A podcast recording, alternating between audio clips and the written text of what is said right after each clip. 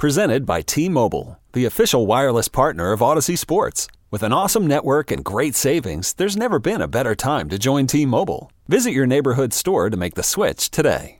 Old Man Winter here. If I had it my way, it would stay winter all year long. Short days, wind chill, black ice, and a good polar vortex. Oh, heaven! Wait, is it getting warm in here? Your cold snap is over, Old Man Winter. Spring has arrived. Spring. Spring is here, which means it's the perfect time to get away in the Hyundai you've always wanted. Visit the Hyundai Getaway Sales Event, where you can get great deals on all of our award-winning Hyundai models, like the tech-filled Tucson and Kona, as well as the spacious Palisade. Enjoy wherever you go with the peace of mind that comes with America's best warranty and three years or 36,000 miles of complimentary maintenance. But hurry in, these deals won't last. Add more joy to your journey at the Hyundai Getaway Sales Event.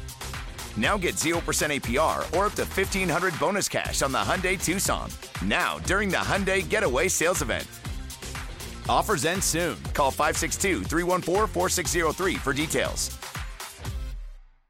You're listening to the Fly the W podcast. This is season one, episode number 58. We call this one Meet the New Cubs. And we always want to remind you to download our podcast, to review the podcast, and most importantly, subscribe to the Fly the W podcast. In this segment, Crowley's talking to former Cub broadcaster, now Braves broadcaster, Chip Caray, about Dansby Swanson. Joining me now on the Fly the W podcast, Chip Caray, play by play announcer for the Atlanta Braves with Bally Sports South. You may remember him from his time here in the booth with the Chicago Cubs. Chip, thank you for joining me today. How are you today? Great to be with you. I look a little different now. The hair's still on, but the beard's gotten kind of gray, a few more lines around the eyes. But uh, yeah, great to be with you. Great to talk baseball any time of the year. And uh, first and foremost, Merry Christmas to everybody. Uh, thank you, and to you and your family as well. Thank you. Thank you. We're looking forward to it. It's going to be a great holiday. Yes, sir. Now, the first time I ever remembered seeing you on the broadcast was when you, your dad Skip, you're both broadcasting for the Braves, and your grandfather Harry was, was was you know with the Cubs, and you guys did a segment before a Cubs Brave game on May 13th. I think he said, "Hi, I'm Chip Caray, and I'm a baseball announcer." And your dad and your grandpa went the same thing. And uh, I was just wondering, what do you remember from that amazing day at Wrigley Field, where you became the first three generation family to broadcast a baseball game? Well, the great thing about getting old is it gives you perspective and wisdom, right? In the moment, I don't remember any of it. It went by in, in a huge blur. Uh, I was still in the infancy stages of my baseball broadcasting career, and I was just getting to hang out with my dad and do a game at Wrigley Field. You know, people know my family's history. My dad and grand, uh, my dad and grandfather were both divorced from their spouses, so I didn't know either one of them particularly well growing up. And so for me to get to spend any time with my grandfather was a really special thing. And I didn't understand the magnitude of that until many, many years later. Look, he was an orphan. He grew up in St. Louis, didn't know his parents. And the greatest uh, honor a, a, man of that era could have was to have his son follow in his footsteps. And for a guy that grew up without much uh, male authority in his life, to see his son, meaning my dad, do what he's doing, and then to see his grandson doing it uh, with the then Orlando Magic and the Braves, and then later the Cubs, was I think the culmination of kind of the American dream. So looking at it through those eyes and through that prism, it's a lot more special now. I have kids of my own. Two of them want to be broadcasters too, and I hope to stick around long enough in the major leagues, wherever I am, to be able to hand the torch to them and see where they can proudly take it. But obviously, that's something our family is very proud of. It's something that probably won't happen anytime again soon. And for that one magical moment, our family as a broadcasting group, as a family per se, was whole. And uh, that's something that I didn't uh, get to close in my time with the Cubs. And fortunately for me personally, I was able to close it a bit when I went back to Atlanta and left the Cubs to go work with my dad with the Braves. Yeah, I mean, not only that, you have a half brother who does uh, Trash Panda games, who the, who the Tennessee Smokies knocked out in the postseason this year, and then your your sons both broadcast for the Double A Armadillos. So if one of them or both of them make it up, that'd be four generation of Carays in the broadcast booth. That's yeah, just got to t- be unreal. We're tougher to kill off than COVID, man. Uh, uh, no, I mean it's. Uh, yeah as I said a moment ago, it really is an American dream type thing, not from our standpoint, which sounds so selfish, but when you think about where Harry came from and what he started, uh, no parents. I mean, orphan, uh, growing up penniless in St. Louis, and through the sheer will of his determination, becoming a baseball fan and getting to be the voice of the Cardinals. And then he builds a Hall of Fame career. And then he raises a son who wanted to do what he did, and his first son wanted to do what he did. And for me, my first and second and my third son, I have a 14 year old that's interested in broadcasting too, to kind of follow in this uh, tradition, if you will. It's, it's really pretty mar- remarkable. And we're very proud of that. But that said, we're no different than a family that owns a plumbing business or a mortuary or is in a law firm. It just happens that we get to watch baseball and talk about it on radio or TV. And we're very, very grateful for that. It's just what we do, it's the skill set that the good Lord gave us. Look, I can't uh, dig ditches. I can't do calculus. I can barely balance my checkbook. I can say ball two pretty well. And I think my kids can do that too. So that's the talent that we were given. And um, I'm very proud of what I've been able to accomplish. I'm very proud of what my sons are doing. And as I said before, I just hope to hang on long enough with these gray whiskers that they'll be able to take the next step forward and take our family name, if they so choose, uh, to the next realm, whatever that's going to be. Yeah. Now you, you you got your first job. We are talking 91, 92. You're with the uh, the Braves with your dad, like you said, and then again through 2005 and eight. How much fun was it sharing a booth with your dad? And what did you learn from your father when it came to the craft of broadcasting? Oh, my dad was my hero. Uh, my parents divorced. I still remember when my dad left and drove away. Uh, my mom explained it to me. He's going away on a very long road trip. Uh, I was five years old. I never forgot that day. Uh, I didn't see him a lot growing up. I would see him when he'd come to St. Louis, where I grew up, with the Braves, and I'd see him a couple of times a year, and that was pretty much it. And to get a chance to reconnect with my dad at that stage in his life, and for me personally, married, with children, to see him be a grandfather, to be able to be his son. And by that, I mean, in the latter days of my dad's life, he wasn't particularly healthy, but I'd get to go pick up his dry cleaning. I'd get his bags from the lobby of the hotel. I'd go have a drink with him after the game. I would take him to the doctor's visits. All of those things that I missed out on as a kid uh, really humanized my dad, and I think humanized me too. Uh, we were both sort of mythical creatures in each other's uh, uh spheres of influence, if you will he didn't get me and I didn't get him. And to be able to get him at the end of his life for the last four or five years and spend a lot of quality time with him, as hard as it was for me to leave the Cubs, that was the most rewarding thing that I could have done. And uh, I don't regret that for a minute. Uh, you know, my dad, as I said, was the guy that hung the moon for me. And I hope that I'm, be, I'm, I'm doing the same thing for my kids and I hope that when I'm gone, they'll think of me and all those stupid lessons and things that I pound in their heads that drive them crazy, that they'll remember that that comes from a place of love like it did for my dad and me. So unforgettable, great time. Uh, uh, we, we, bonded very quickly as broadcast people, but as people and parents and sons, it was it was the best. Yeah. Now, so late in 1997, it's announced that you're going to be joining your grandfather in the booth. Unfortunately, Harry passed away in February of 1998 that that had to have been a tough loss because I know you were probably looking forward to spending that time with your grandfather in the booth in Chicago. Yeah, in many ways, Tom Brennaman was Harry's grandson, and I mean that with all due respect. Tommy is a great friend and great broadcaster, and did such a great job for so many years. Um, they, the Cubs offered me the radio job years earlier, and I couldn't take it for myriad reasons. Uh, and when the first opportunity for me to come to Chicago came through, again, I couldn't take it for myriad reasons. And my grandfather wasn't very happy. We didn't speak for months. I finally had to call my dad and say, "Look, get him off my back. I, have got a wife. I've got a kid. I, I can't live in Chicago for X number of dollars."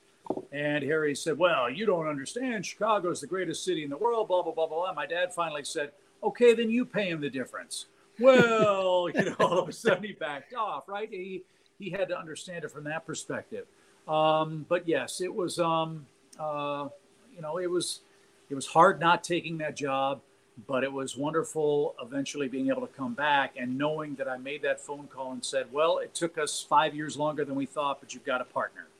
And he was very excited about that because I think the one thing that my grandfather missed, or, and I call him Harry because in many ways he wasn't grandfatherly with me, uh, was that sense of connection. He wanted to understand what I was about. He was very proud of the fact that I was doing NBA basketball. He was very proud that I was making a name for myself. But I think in his own way, he wanted to kind of close that loop. And for me personally, as a baseball fan and lover of the history and, and lore of the game, there's a great sense of loss. Harry Caray saw some of the first games Jackie Robinson play. Harry Caray saw every at bat that Stan Musial had in the major leagues. Harry Caray rode the trains and played uh, cards with Leo Durocher. Uh, Harry Caray saw Bob Gibson pitch. I mean, all of those things that would be such a part of the fabric and fiber of loving our sport and carrying that forward were lost when I didn't get a chance to spend that kind of time with him. And so, um, between that and the obviously funny stories that Tom Brennaman and Ron Santo had, and all the crazy nights out that Harry had, those are all things that I, I really missed and would have treasured to this day. Um, but you know, the old saying, make plans, God laughs. The, the plan was that it was up to me to try to carry that torch forward as best as I could with Arnie Harris and Steve Stone. And I'm very proud of, of what I was able to do in a very short period of time up there. Well, speaking of, of Steve Stone and Arnie, I mean, I'm a product of that product, you know, of that broadcast as far sure. as Arnie and Harry and Steve. And so I remember, you know, Steve learning under Harry, and I've read Steve's book, Where's Harry? It's a great book. But now all of a sudden, where, where Harry kind of taught Steve how to kind of go about doing it, you are now in the broadcast booth with Steve Stone. How did he help you out, especially that first season with the Cubs after your grandfather had passed away? Steve and I had one production meeting, one and it was on the way to the opening day game in Miami in 1998. He said, "I'll rent the car. You drive. You're from Florida. Tell me, you know, you'll figure out how to get us to the ballpark." So I'm in the car. I'm driving. He says, "So how's this going to work?" And I said, "Well, it's really simple. My job is to talk about the ball in play. Your job's to tell me why what happened or what you think is going to happen." And that was pretty much it. I mean, we, we talked about philosophies, and I said, Look, Steve, I'm not here to be Harry Caray. I'm never going to be Harry Caray. I'm not the star of the show. This is a we thing. If you're good, I'm going to be good. If I suck, you're going to suck. And it's up to us to find a way to work together to put on a broadcast that's worthy of the C on the hat and something our fans can be proud of. So we do that first game. And look, when you go to a new team, you can't help feeling um, impotent because you don't know the team the way that Steve Stone. Steve Stone has forgotten more about baseball than I ever will. And my job was to say ball two, here's who's up, call the ball in play, try to set him up and get out of the way and let him broadcast. Because in my belief, on television, TV is an analyst driven game. Play by play guy talks, but when the analyst drives the conversation, when the analyst predicts what's going to happen, which, as you know, Steve has the most unbelievable ability to do that, that's when the game's at its best. So we finished the game. I think the Cubs lost. It was a close game, well played. And I say, oh, well, until tomorrow, Chip Caray, Steve Stone, we'll see you tomorrow night. Steve takes off his headsets. And if you know Steve, he's got the driest and just most sarcastic and sardonic sense of humor. takes his headsets and throws them on the desk. And he goes, well, that was just great. And I'm thinking, oh, God, what did I do? You know, I mean, he already hates me. I'm scared to death. I'm trying to follow Harry Caray, blah, blah, blah. I look at with with these big wide eyes, and he leans over, and I've never forgotten this. He leans over with his hand out and said, "I want to thank you." Passion, drive, and patience. What brings home the winning trophy is also what keeps your ride or die alive. eBay Motors has everything you need to maintain your vehicle and level it up to peak performance, from superchargers, roof racks, exhaust kits, LED headlights, and more. Whether you're into speed, power, or style, eBay Motors has got you covered. With over 122 million parts for your number one ride or die, you'll always find exactly what you're looking for. And with eBay Guaranteed Fit, your part is guaranteed to fit your ride every time or your money back. Because with eBay Motors, you're burning rubber, not cash. With all the parts you need at the prices you want, it's easy to turn your car into the MVP and bring home that win. Keep your ride or die alive at ebaymotors.com. Eligible items only, exclusions apply. I said, What do you mean? He said, For the first time in 17 years, I feel like I'm a partner in the broadcast.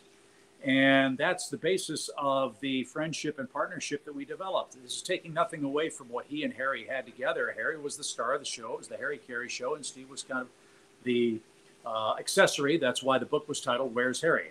What's the most often question you've been asked, Steve? Where's Harry? For uh, us, it was it's Steve and Chip, and I was more than content with that. And the trust that we built after that very first game and the fun that we had and the things that he taught me about the business and Chicago and WGN and the Tribune Company were incredibly in, were incredibly valuable. I'll never forget them, and I still consider Steve one of the best, if not the best, analyst in baseball and one of my dearest friends. Yeah, we were very excited here in Chicago. Pat Hughes just uh, is got awarded the Ford Frick but also Steve Stone was up for it. And, and like I said, growing up with Steve Stone, I, would love to see, you know, Pat was absolutely, to me, the most, uh, you know, deserving candidate. And Steve Stone's right up there. And I'm hoping he's right behind Pat. Me too. Me too. He's, uh, Steve's a, a, a veritable encyclopedia Britannica of baseball. He knows his stuff. He makes the people around him better. And I think when you look at the craft of analyzing the game from a player's perspective, new age, old age, whatever you want to call it, there aren't many better than he, and I'm sure that his time for Cooperstown will come. Now, you picked a fun year to have your first year in Chicago, uh, Chip. You know, May 6, 1998. There, I, there, what do you think? 14,000 in the crowd? Maybe. Maybe. Maybe. It was, uh, it's funny. I know you're talking Kerry Wood. Um, the day before, Shane Reynolds had sat across the street from my wife and me at the Cheesecake Factory on Michigan Avenue watching him pitch. I think he struck out 11 guys in the game. Uh, it was a cold, misty, gray, cold, typical Chicago May day, and I think everybody in the in the stadium was wondering, okay, well, Kerry Wood, rookie. We've heard a lot about this guy. He throws hard, and back in the day, 95 was really hard. Now that's almost pedestrian, almost average, um, you know, average velocity in the sport now.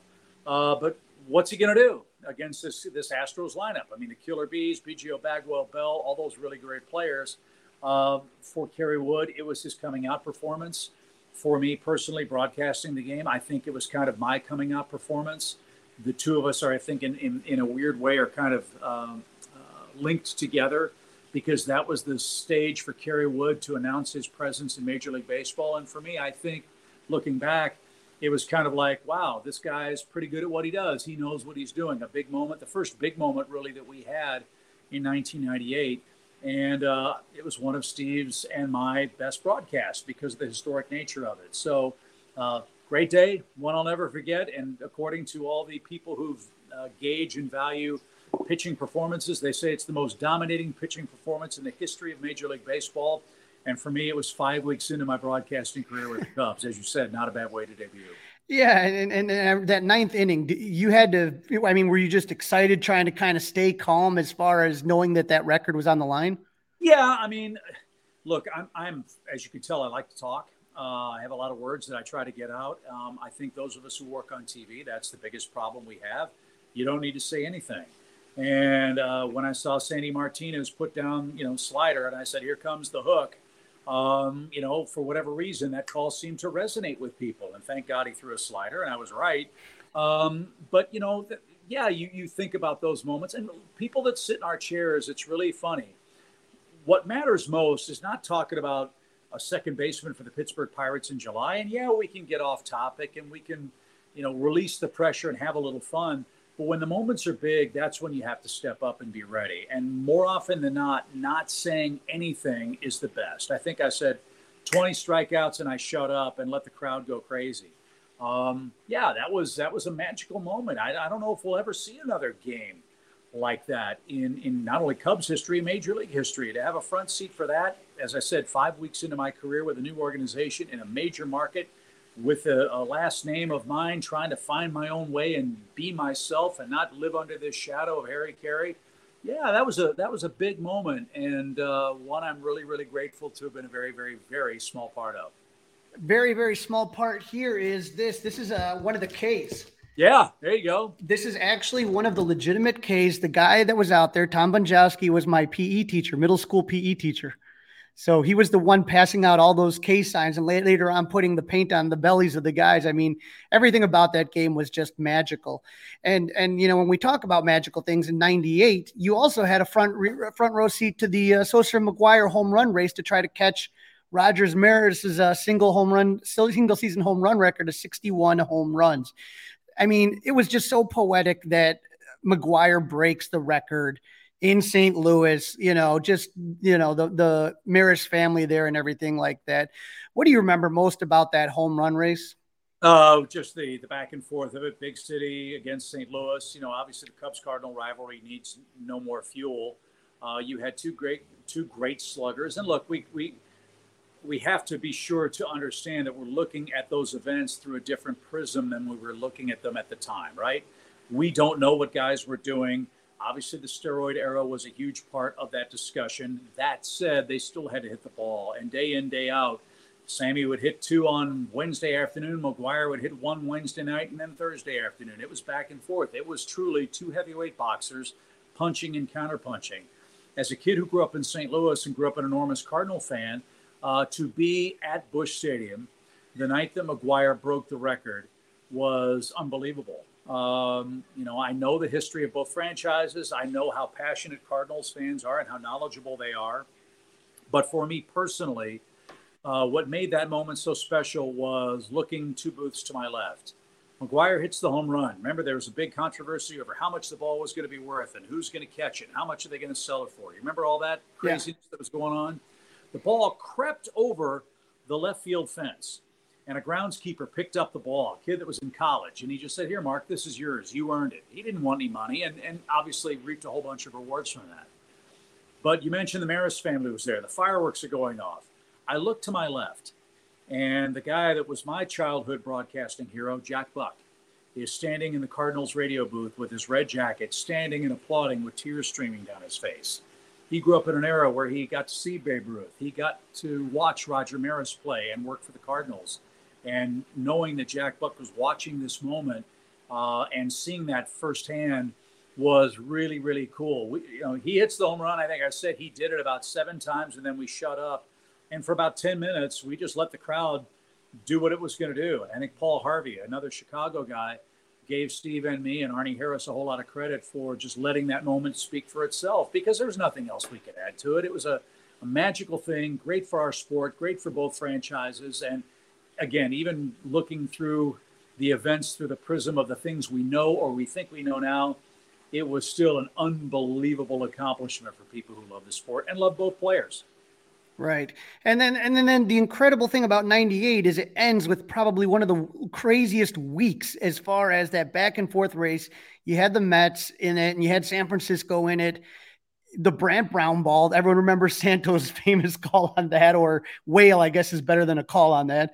And then all of a sudden, you know, it looks like the Cubs are going to get eliminated. Neifi Perez hits a walk-off homer, forcing a one-game playoff at Wrigley. I mean, that was just that had to have been insane. Everything going on, just the highs and the lows of just that last week alone. Yeah, well, that's what makes it fun, right? Is the roller coaster of emotions. And we were doing the game in Houston. The Cubs lost, and we're about to sign off. And Tal Smith, who was the president and GM of the Astros at the Astrodome, starts banging on the glass next to us and says, "Look at the TV monitor. Neifi Perez just hit home run." And I said, there's going to be a one game playoff at Wrigley Field tomorrow night against the Giants. So, yeah, I mean, um, as you said earlier, you're right. When you go to a new market and you go to a new team, and even if you have the last name or not, you want to have a good team to help ease your transition. And for me, the 98 Cubs, with all the great storylines that took place, with all the great personalities that were on that roster and in that front office, uh, I couldn't think of a better entree for somebody like me to sort of slide in and try not to mess it up and, and enjoy a 162 game crazy ride, which it was. Yo, Trey. Kevin, what's up, man? You know, I've been thinking, what would have happened if the NBA never vetoes the Chris Paul trade to the Lakers and we get CP3 in the same backcourt as Kobe in LA? Well, you get a very happy Jack Nicholson for sure. And the Lakers probably win a bunch more championships. CP3 finally gets a ring or two or three, and the Kardashian empire is forever altered. What did you just say? Hey, everybody, I'm Trey Wingo. And I'm Kevin Frazier, and we're teaming up on a new weekly sports podcast from Wondery, Alternate Routes. As former Sports Center anchors and current sports obsessives, we're consumed by all the what if questions that make being a sports fan so excruciatingly fun. If you're like us, then you also live and die on the fallout from every drop pass or play call. Each week on Alternate Routes, we'll take a flashpoint in sports, break down what actually happened, then explore every alternate scenario and the ripple effects it would have caused. Follow Alternate Routes on the Wondery app or wherever you get your podcasts. You can listen early and ad free right now by joining Wondery Plus.